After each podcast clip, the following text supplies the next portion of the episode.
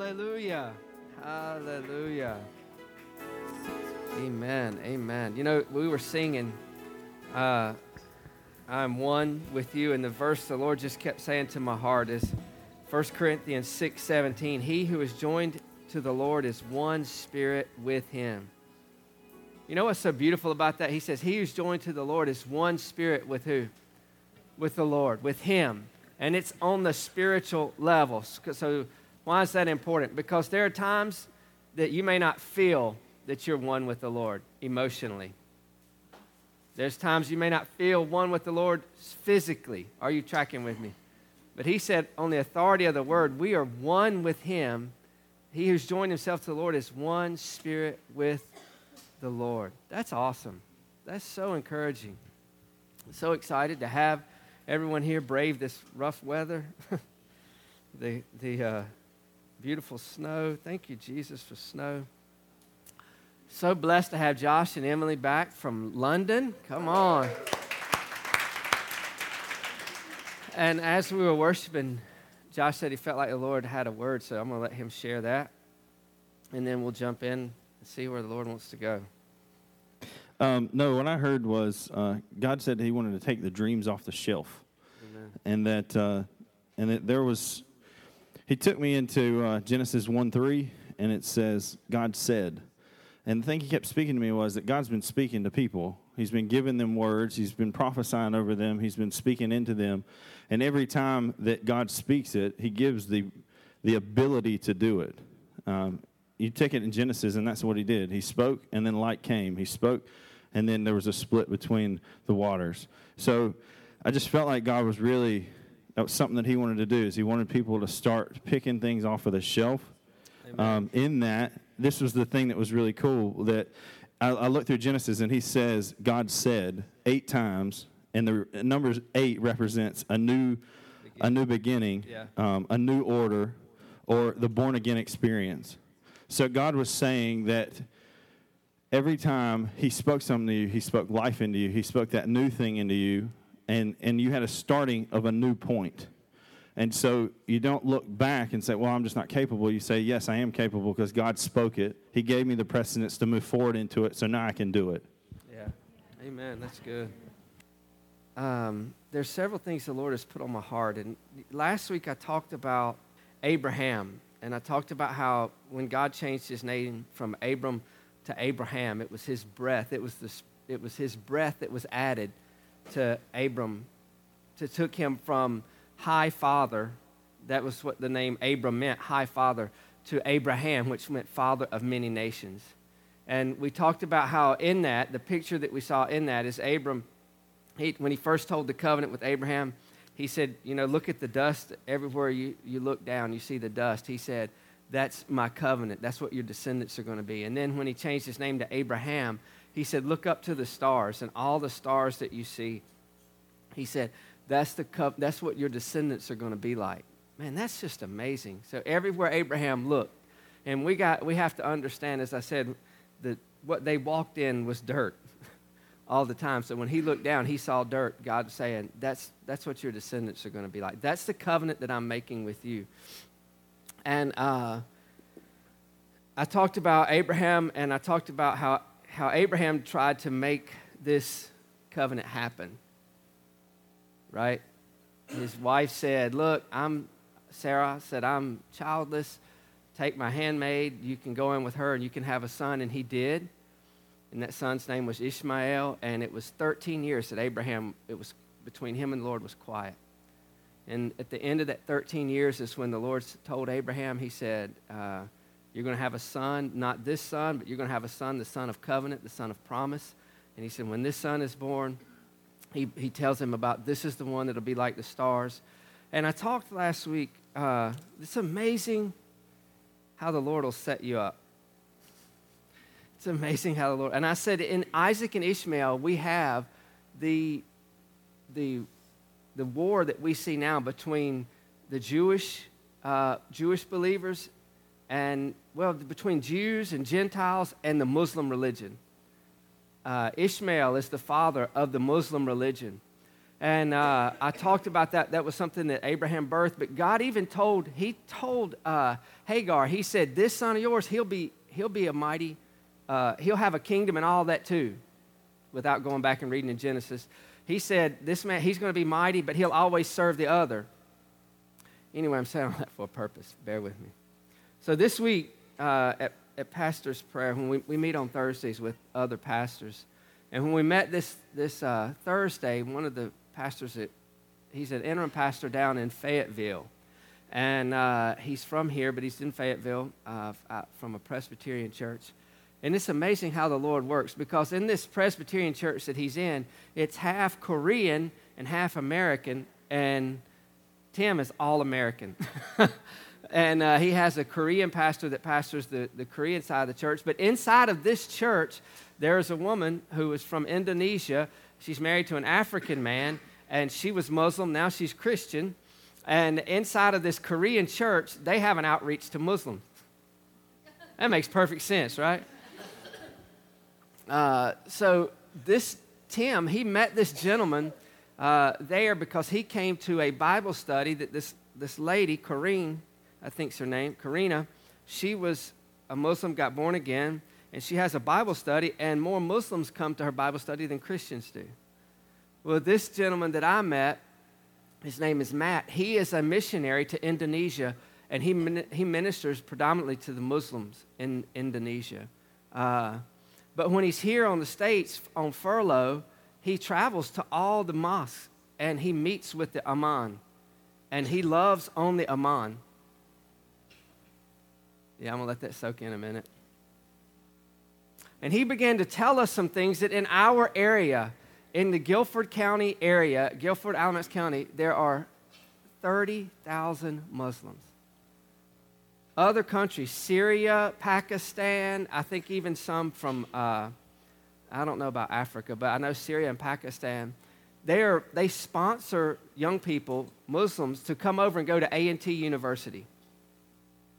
But when these people come over, they are totally ignorant of how things work in America, of simple things. One of the things that he talked about is that when he was meeting with the Amman in Greensboro just this past week, he said they had a woman who would come over, a young girl who would come over, and her gas bill was $900. So they went with her and they asked her, how in the world could your gas bill be $900? If there's a leak that big, something would have blown up, right? But he said that in her custom, where she's from, when it gets hot in the house, you open the windows. She didn't understand the concept of a thermostat.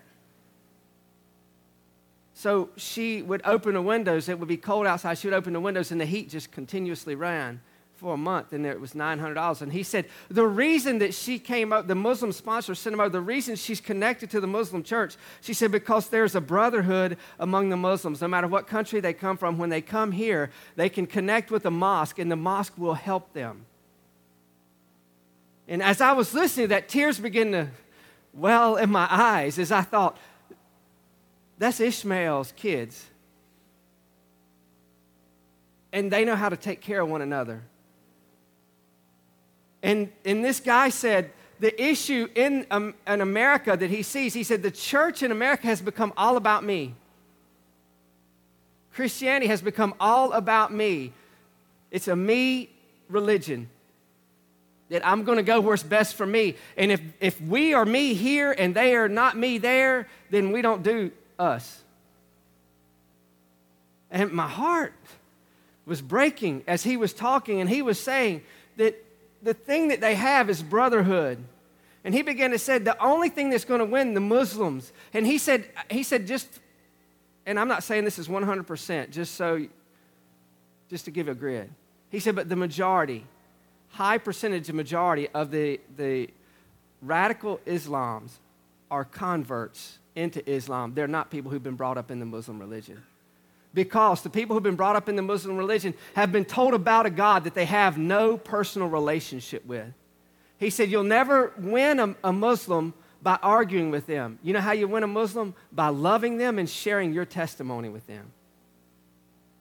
And as he was saying this, I was just like, man, this is crazy. And Jesus took me to John chapter 13. John 13, verse 31. So when he had gone out, Jesus said, "Now the Son of Man is glorified, and God is glorified in him. If God is glorified in him, God will also glorify him in himself and glorify him immediately. Little children, I shall be with you a little while longer. You will seek me, and as I said to the Jews, where I am going you cannot come, so now I say to you, a new commandment I give to you, that you love one another as I have loved you, that you also love one another." Verse 35.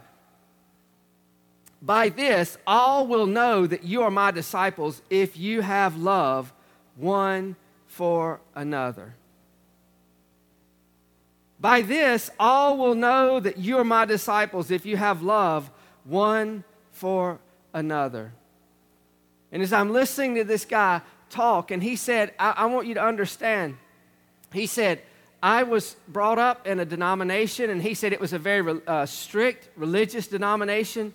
And he said, I started studying Islam and so that I would know how to argue with them. And he said, as I got into it and began to talk with Muslims, he said, I was almost converted. And one of the pastors said, so would you say there's a demonic influence on it? And he said, absolutely. I didn't say on Muslims. I said on a false religion. And he said, the thing that intrigues them and the thing that draws them in is when they see genuine love. Because he said this past year at Thanksgiving, he said his family, he was in stateside, his family was preparing a Thanksgiving meal, and an imam, I don't know if it was from Greensboro or from Fayetteville, over a mosque said, hey, would you come have Thanksgiving with us? So he took his family, his wife and his, I think, 3 kids, and they went and they had Thanksgiving with this guy. And he said, you need to understand, when you're reaching out to them, they're going to try to convert you. That's what's going to happen. He said, but you stand your ground. You don't argue with them, but you talk about Jesus and you let them know who Jesus is to you. Because he said the thing in his experience, and he's full-time in Indonesia dealing with predominantly with Muslims, and he's having huge success. And he said, what's doing it is loving them. Now, and see, the enemy has so twisted our mindset to think that if we love somebody, then it means that we're condoning where they are. That is not true. That's a lie that the enemy has sold to Christians to cause them to be cautious. When Jesus said, by this shall all men know you're my disciples if you have love one for another. We'll just start in the house, in the church, if we love one another. Like I saw him give illustration of what the Muslims do at the mosque when someone comes in. And he said, so they're overwhelmed with these all of these young people coming in who have no idea about our culture or how things work here.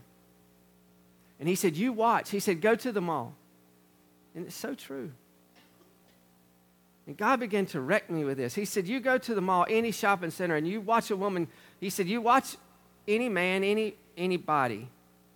When someone comes in, they'll be courteous, they'll smile. We're in the South, right? We're not up north, we're in the South. People actually look at you, right? They don't look down, they don't look up, they actually make eye contact with you. It's amazing. You're in the South.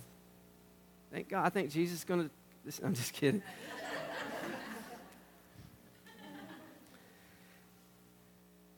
They'll do that. He said, but you watch. He said, if a woman comes in with a wrap, he said, people look the other way or either snarl or look at them and just shake their head. And he said, we're the ones who are supposed to have love. We're the ones who are supposed to have light. Light supersedes darkness, right? Light supersedes. He said, you know why we don't minister to Muslims? He said, it's simple. It's this. It's something Jesus dealt with, but it's something the church is bound up in. It's fear. He said, the reason we don't is we're afraid of them. I've seen it. I've seen it plague our churches in America, fear. I was in youth ministry, and I began to reach out to goths, kids with black fingernails, men, young boys who would wear, I don't understand it, all black and wore a black skirt. I know why he did it. Because the people in the church were in, he could just walk in, wouldn't have to say anything, and they would go, freak out. I mean, lose their mind. Freak. Oh, look. Oh, geez. What's Todd done? He's brought the devil to church. But this kid, they would let me speak into them. I would drive to Mebane to pick them up. I sold my car and bought a Mazda MPV. That's a minivan. Am I telling the truth? They at church make fun of me and call me the minivan man. I didn't care.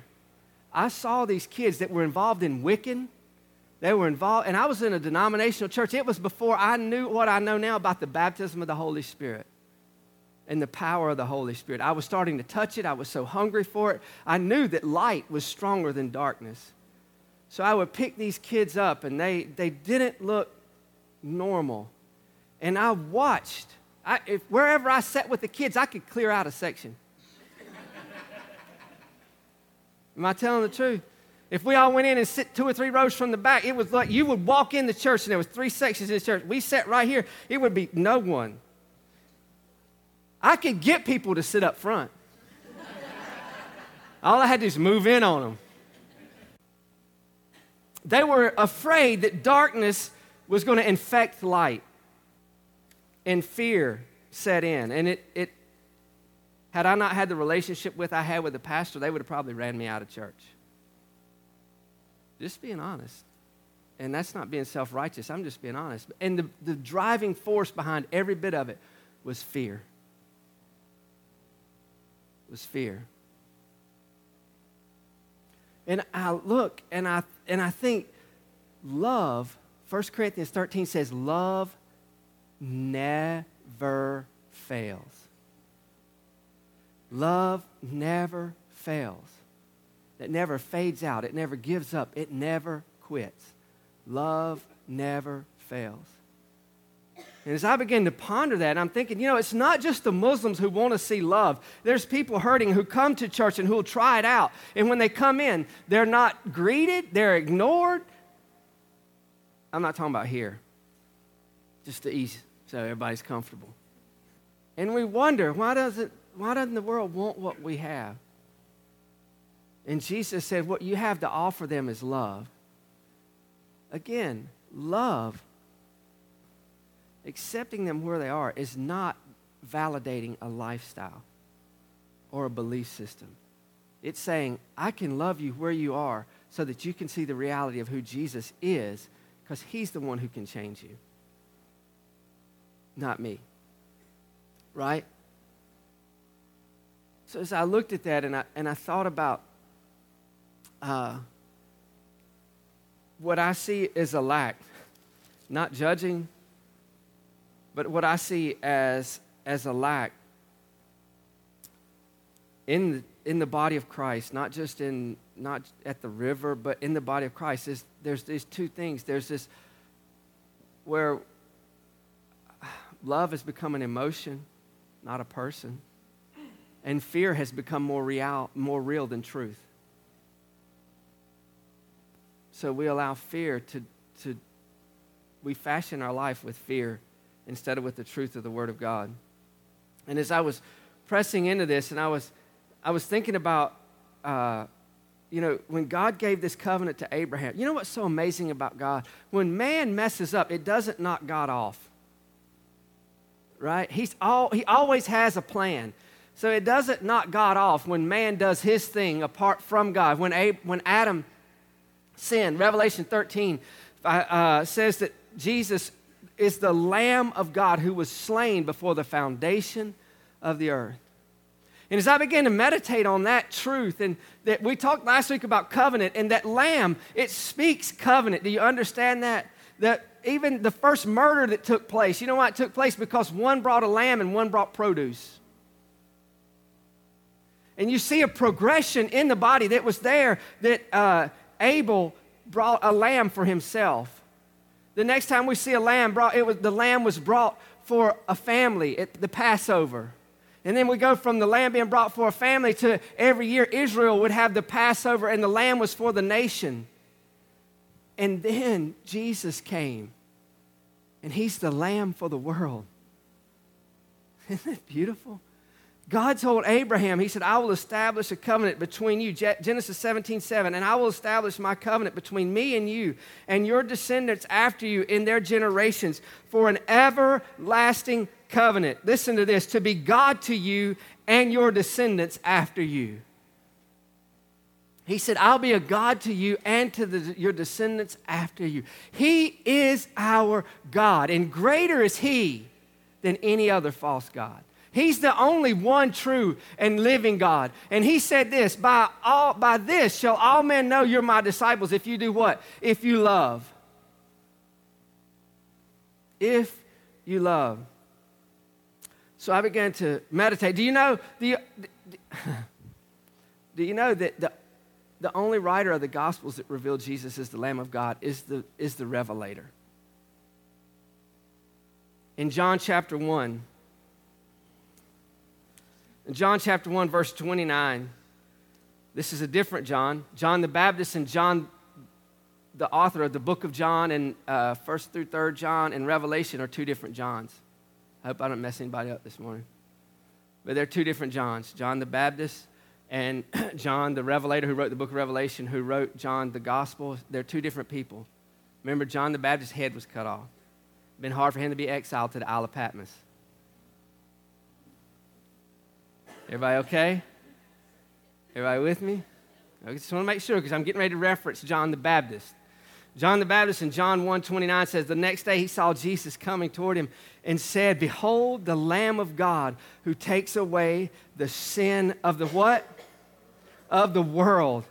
Behold, the Lamb of God who takes away the sin of the world. We see God institute the sacrifice of an innocent lamb. And even at the Passover, what that lamb had to be was spotless. It was brought into the house and it lived with the family so they could watch it, take care of it, make sure there were no blemishes with it. It was that lamb that the Father had to slay. It was that lamb that he would lay his hands on, and his sin would be conferred on the lamb, and the innocence of the lamb would be conferred on him, and he would be called righteous. I've said before, I'll say again, when the lamb was brought to the high priest, they didn't examine the bringer, they examined the lamb. So when we come, we say, you're one of those churches that's greasy grace. You believe everybody's holy, everybody's righteous, only because the Bible says so. A lot of people don't let the Bible get in the way of what they believe. They think they're just an old rotten sinner, then get saved. Because Ephesians says that we're born again in true righteousness and holiness. That's how we are right now. Why? Because the Lamb is spotless. The Lamb, our Lamb, is the only one that was crucified, that died, that was sacrificed and rose again. The only one. And he's ours. He's ours. In Hebrews, wow, do you have your seatbelt on? Hebrews chapter 10, verse 5, therefore when he came into the world, he said, sacrifice and offering you did not desire, but a body you have prepared for me. This is Jesus. See, God wasn't into killing lambs. God was into redemption. God was into restoration of relationship. So when the lamb was slain, man was in right relationship with God because a price was paid. Blood was shed to pay the price. Revelation 13 says, he is the Lamb of God who was slain before the foundation of the world. It goes so far to say it pleased the Father to bruise him. You know why? Because he knew that the end result was that we would be brought into the family.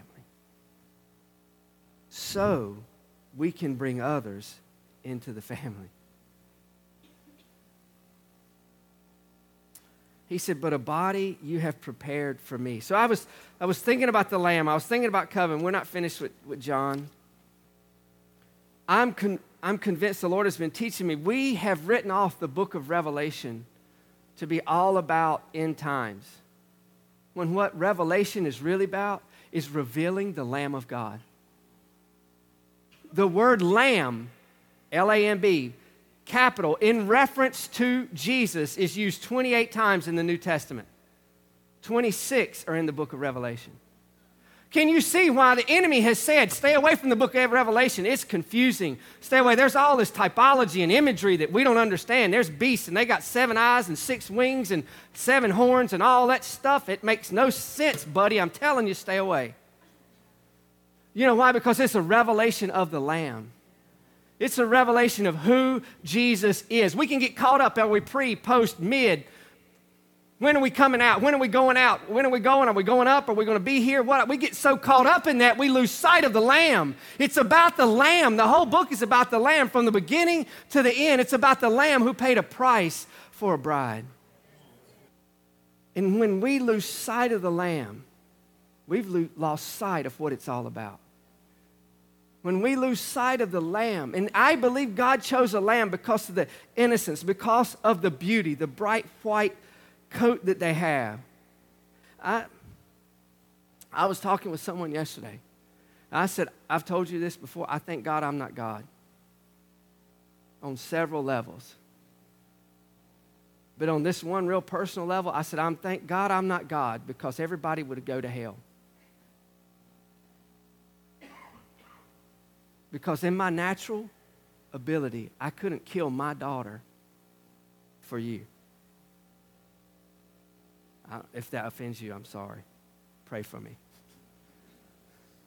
He's still working on me to make me what I ought to be. But God, it said it pleased him to bruise his son, to crush his son. Why? Because he knew in sowing a son, he would reap a family. And when I look at the price he paid, the Lamb of God. I mean, do you understand when they brought the lamb? I'm not trying to get graphic. I'm not trying to do anything but just tell you we need to understand the price that was paid for us so that we can love beyond ourselves. So it's not all about me. So that we can reach beyond us to reach the others who are hurting and dying and lost and really need him. But they would take this lamb. I can't imagine the lamb would stay in the house. You know, if there's an animal in the house, kids are going to play with it. And the lamb was in the house. They had to take care of the lamb, make sure there was no blemishes, no spots, nothing like that. They couldn't go out and go, let's find a lamb that's lame, because we can't do much with him anyway. The one that's sick and all withered up, going to die anyway, let's just give that. No, he said, I want the spotless one. Why? Because God's greedy that way? No, because it was all pointing to his son. And they had that lamb, and they took care of that lamb, and they would go, and they would have to slit the lamb's throat. That hurts me to think about it. They would have to slit the lamb's throat, and they're bright white, and blood's not white. And the blood would flow. And it was the blood that paid the price, that covered the sin. It was on that Passover that they slit the throat of the lamb, and they caught the blood in a bowl, and they took the hyssop, and they put it on the top, and they dipped it, and they put it on the sides of the door. What is that a picture of? It's a picture of the cross. It's a picture of the cross. Everything that God was doing, he was pointing to the Lamb of God that had already given up his life for us so that we can live. He's so worthy. And the enemy has tricked us to lose sight of the Lamb. He's tricked us to lose sight of the Lamb, to where we'll put off this book, the Lamb of God. It's Revelation. I don't know how much I want to read. You ever notice we use this scripture a lot when Jesus is in the first 3 chapters of Revelation. He's dealing with the churches, the 7 churches. And, you know, we use this a lot for unsaved people, but Jesus said, behold, I stand at the door and knock. You know who he's writing to? We use it for unbelievers, and Jesus is going, you missed it. Hey, you missed it. I'm talking to you. I'm talking to you. I'm not talking to them. I'm talking to you. I want you to understand, I'm knocking. I'm knocking at the door. And if you'll open up, why do we close? One, fear, protection. We close our door. Separation. He's knocking. He's knocking. He wants in. He wants into our lives. He wants in so that he can shine brightly in us and through us. So, chapter 4. Verse 1, after these things I looked, and behold, a door standing open in heaven, and the first voice which I heard was like a trumpet speaking with me, saying, come up here, and I will show you things which must take place after this. Immediately I was in the Spirit, and behold, a throne sat in heaven, and one sat on the throne. This is speaking of the Father. And he who sat on the who sat there was like jasper and Sardis stone in appearance. And there was a rainbow around the throne in the appearance like an emerald. And around the throne were 24 thrones. And on the thrones I saw 24 elders sitting, clothed in white robes, and they had crowns of gold on their head. These 24, I believe, are the 12 tribes, leaders of the 12 tribes, and the 12 apostles. And from the throne proceeded lightnings, thunderings, and voices. 7 lamps of fire were burning before the throne, which are the 7 spirits of God. Before the throne there was a sea of glass like crystal, and in the midst of the throne and around the throne were 4 living creatures full of eyes in front and back. The first living creature was like a lion, the second like a calf, the third creature had a face of a man, and the fourth was like that of a flying eagle. Isn't that amazing? Not just an eagle, a flying eagle. Verse 8, the 4 living creatures, each having 6 wings, were full of eyes around and within, and they do not rest day or night, saying, holy, holy, holy, Lord God Almighty, who was and is to come. Whenever the living creatures give glory and honor and thanks to him who sits on the throne, who lives forever and ever, the 24 elders fall down before him who sits on the throne and worship him, who lives forever and ever, and cast their crowns before the throne, saying, you are worthy, O Lord, to receive glory and honor and power, for you created all things, and by you will they exist and were created. Can you see why the enemy wants you to stay out of here? He said, around this throne, just get the picture. And I can't imagine what John was going through, trying to articulate, trying to put into words what he was seeing. And around the throne, there's thunderings and there's lightnings, and it looks like a diamond that sparkles, but there's a rainbow like an emerald. That makes perfect sense, right? Absolutely. Paint that next week, somebody. Chapter 5, and I saw in the right hand of him who sat on the throne a scroll written inside and on the back, sealed with 7 seals. Then I saw a strong angel proclaiming with a loud voice, who is worthy to open the scroll and to loose its seals? Listen, and no one in heaven or on the earth or under the earth was able to open the scroll or to look at it. So I wept much, because no one was found worthy to open and read the scroll or to look at it. Look at verse 5. But one of the elders said to me, do not weep. Behold, the Lion of the tribe of Judah, the Root of David, has prevailed to open the scroll and to loose its 7 seals. Now, I didn't know this till Tish told me. This is the only place he's referred to as the Lion of the tribe of Judah. We always talk about the Lion of the tribe of Judah. You know why? Because a lion seems majestic, and it is. A lion is not afraid of any, Proverbs says. It doesn't back down before any. That's who he is. The lion's roar, I don't care how big, the biggest animal in the jungle trembles when the lion roars. I heard someone teaching the other day, and I can't remember who it was, but they said, the lion is not the biggest animal, he just thinks he is. So he roars that way. But he said here, he is the Lion of the tribe of Judah. The Root of David has prevailed to open the scroll and to loose its 7 seals. Look, and I looked, and behold, in the midst of the throne and of the 4 living creatures, in the midst of the elders stood a lamb, as though it had been slain, having seven horns and seven eyes, which are the seven spirits of God sent out into all the earth. Then he came and took the scroll out of the right hand of him who sat on the throne. Now when he had taken the scroll, the four living creatures and the 24 elders fell down before the Lamb, each having a harp and golden bowls full of incense, which are the prayers of the saints. When you pray and you feel like no one hears, he doesn't just hear, he's got them.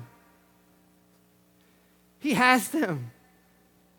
He doesn't just, does he hear? He doesn't just hear them, he collects them. They're not lost. Verse 9, and they sang a new song. Say, how about that? They sang a new song, not a rehearsed song. They sang a new song. When? When the Lamb, he came in like a lion, but they saw him as the Lamb. Why? Because the Lamb offered up his life. The lion will take what he wants because he's majestic and he's powerful. The Lamb gave everything he had. You are worthy to take the scroll and to open its seal, for you were slain and have redeemed us to God. How? By your blood, out of every tribe and tongue and people and nation. So who did he do it for? For just the good Christian folks in good old America? For just the bush people in Africa? No, for everyone. For the Muslims. For the radical Muslims. That's what Paul could have been described as. Not a radical Muslim, but as a radical. Because he was doing the same thing. He was killing what he thought was infidels. But he had an encounter with light. And it cleared up all this darkness. Come on.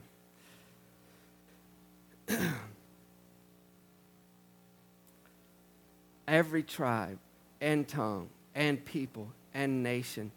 And listen to this. And this is what they declared. And have made us kings and priests to our God. No longer servants, kings and priests. That's the way he sees us now. Kings and priests. And we will reign on the earth.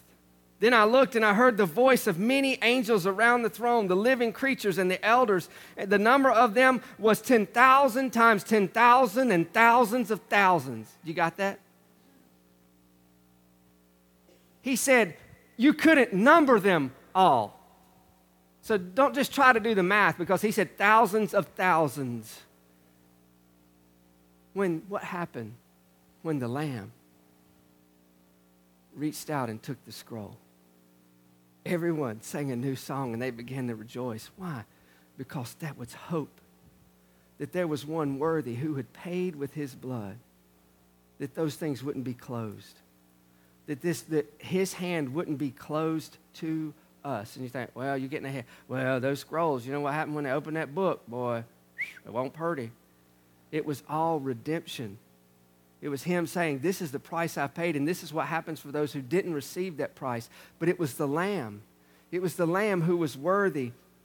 And as it says, thousands and thousands of thousands saying with a loud voice. See, if you think our worship's loud, you better be thankful you can get a glorified body when you get to heaven, because you'd be very miserable. Now, just what I've read, the few verses, chapters I've read right here, it's not a quiet place. Are you with me?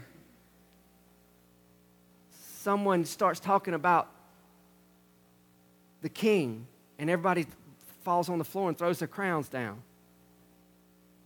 Right? They get up, and someone else says, look at his beauty. They fall down. They throw the crowns down, and they start worshiping.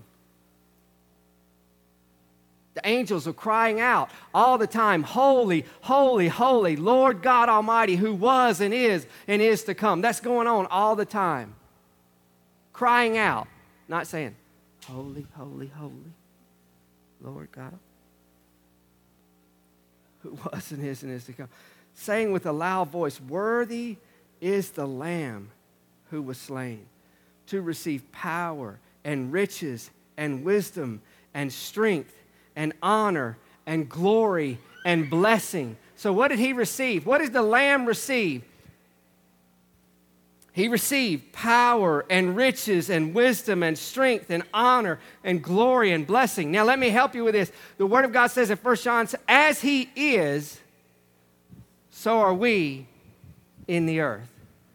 Not as he was. Was Jesus amazing when he was on earth? Absolutely. It does not say as he was, so are we in the earth. It says as he is. How is he? He's the Lamb that was slain, that's resurrected, that it says here is worthy to receive power and riches and wisdom and strength and honor and glory and blessing. He said, you're in me. That's what I desire to pour on you. It's not about those things. It's just inheritance. It's who we are, because as he is, so are we in the earth. You see why the enemy wants you to stay away? Well, he wants you to write this off. This is for those people who just like to study end times. None of them can agree anyway, so it's just better for you to stay away.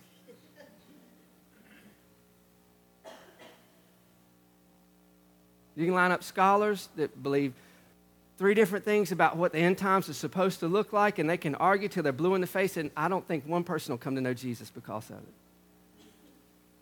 But if we'll behold the Lamb, and understand the price that was paid, not just for us, but for every tongue, every tribe, every nation. And we'll say, God, I want to reveal the Lamb. Because in him is power, riches, wisdom, strength, honor, glory, and blessing. Listen. And every creature which is in heaven and on the earth and under the earth, and such as are in the sea, and all that are in them, I heard saying, what's left out? Nothing. He said, everywhere I look, can you hear the creatures in the sea crying out? Come on, somebody. I think they could talk before the fall. I think they could talk. The serpent talked to Eve, and Balaam's donkey, God touched him and let him talk again. Okay, that's all free. Every creature, right? I'm just reading the Word. Are you with me? Revelation, we're in that book, in the back, the last one, can't miss it. Revelation chapter 5, verse 13, every creature which is in heaven and on the earth and under the earth, as such as are in the sea, and all of them I heard saying, blessing and honor and glory and power be to him who sits on the throne and to the Lamb forever and ever. Who are they praising? They're praising the Lamb, because he's the one who was worthy. He's the one who purchased your salvation. It's the Lamb. It's the Lamb, and he's so worthy. It's the Lamb that laid down his life and took it up again so that you and I could have life and have it more abundantly. It's the Lamb that laid his life down and took it up again so you and I can look in the face of fear and say, you have no authority over me, in the name of Jesus, the Lamb slain before the foundation of the world. I'll not be backed in a corner in fear anymore. Hallelujah to the Lamb of God, who takes away the sin of the world. We've got to see the Lamb. We've got to see the Lamb and see the great price that he paid so that no more can we be bound by fear. Today, it'll be night when I finish. I'm just kidding. Today, right now in heaven, they're declaring, holy, holy, holy, Lord God Almighty, who was and is to come. In heaven, they're declaring, worthy is the Lamb that was slain. I had all 25 scriptures from Revelation I was going to read you. But I'm not, because I encourage you. You know, the Lord's even really ministered to my heart as I've And I've just begun to touch it. But as I've begun to lay my eyes on the Lamb, I'm telling you, when you see the Lamb, fear can't stay. It can't stay. I don't care what situation, I don't care what circumstance. When you behold the Lamb that was slain for you and for me, the blood he shed, the scars in his body, to remind all of heaven, here's the price that I paid. When we look at the Lamb, we think, what is life anyway? It's a vapor that appears for a little while, then vanishes away. But a life that's given to the Lamb. I'm telling you, these scriptures, it's all that's within me not to read all of them, because it talks about the marriage supper of the Lamb. It talks about the Lamb and his bride. Guess who that is? It's us. That with expectation and joy, he looks to the day that his bride is with him for all eternity. And we have the privilege to introducing people who don't even know that they can be the bride to the Lamb of God because of the price that he paid. We can declare, worthy, worthy, worthy. And I tell you again, your testimony is not when you got born again. That's your born again experience. Your testimony is who is the Lamb of God to you. Don't get nervous. We're not going to change the name of the church to Lamb of God Ministries or anything like that. But I want you to behold the Lamb. I'm telling you, as I've been beholding the Lamb, I believe with all my heart, as you behold the Lamb, strongholds, addictions, things that you've been dealing with, things that you've tried to get a grasp, as you behold the Lamb and the price that he paid, whether it be disappointment and discouragement, whether it be oppression, depression, when you behold the Lamb, those things begin to break off. Because the love and the life that's in the Lamb is released into us. And nothing can fetter you. Nothing can bind you. Because the Lamb has set you free. And not just us. It's for every nation, every tribe, every tongue. But the ploy of the enemy is to get us so focused on us that we can't see anything past here. That we allow fear to manipulate and control us. And we refuse to step outside of past hurts. We refuse to step outside of past disappointments, because what I did last time, I tried, and this is what happened. So I'm going to stay. And all the time, you're declaring, he's not worth it. He's not worth it. Not it's not worth it. The Lamb, the one, the Revelator, was weeping because there was a scroll that he knew something needed to be done with, and no one could do it. But then came the Lamb. So no matter how hopeless or helpless a situation may look, he's the Lamb of God that conquered death, hell, and the grave. And he can give victory in that area.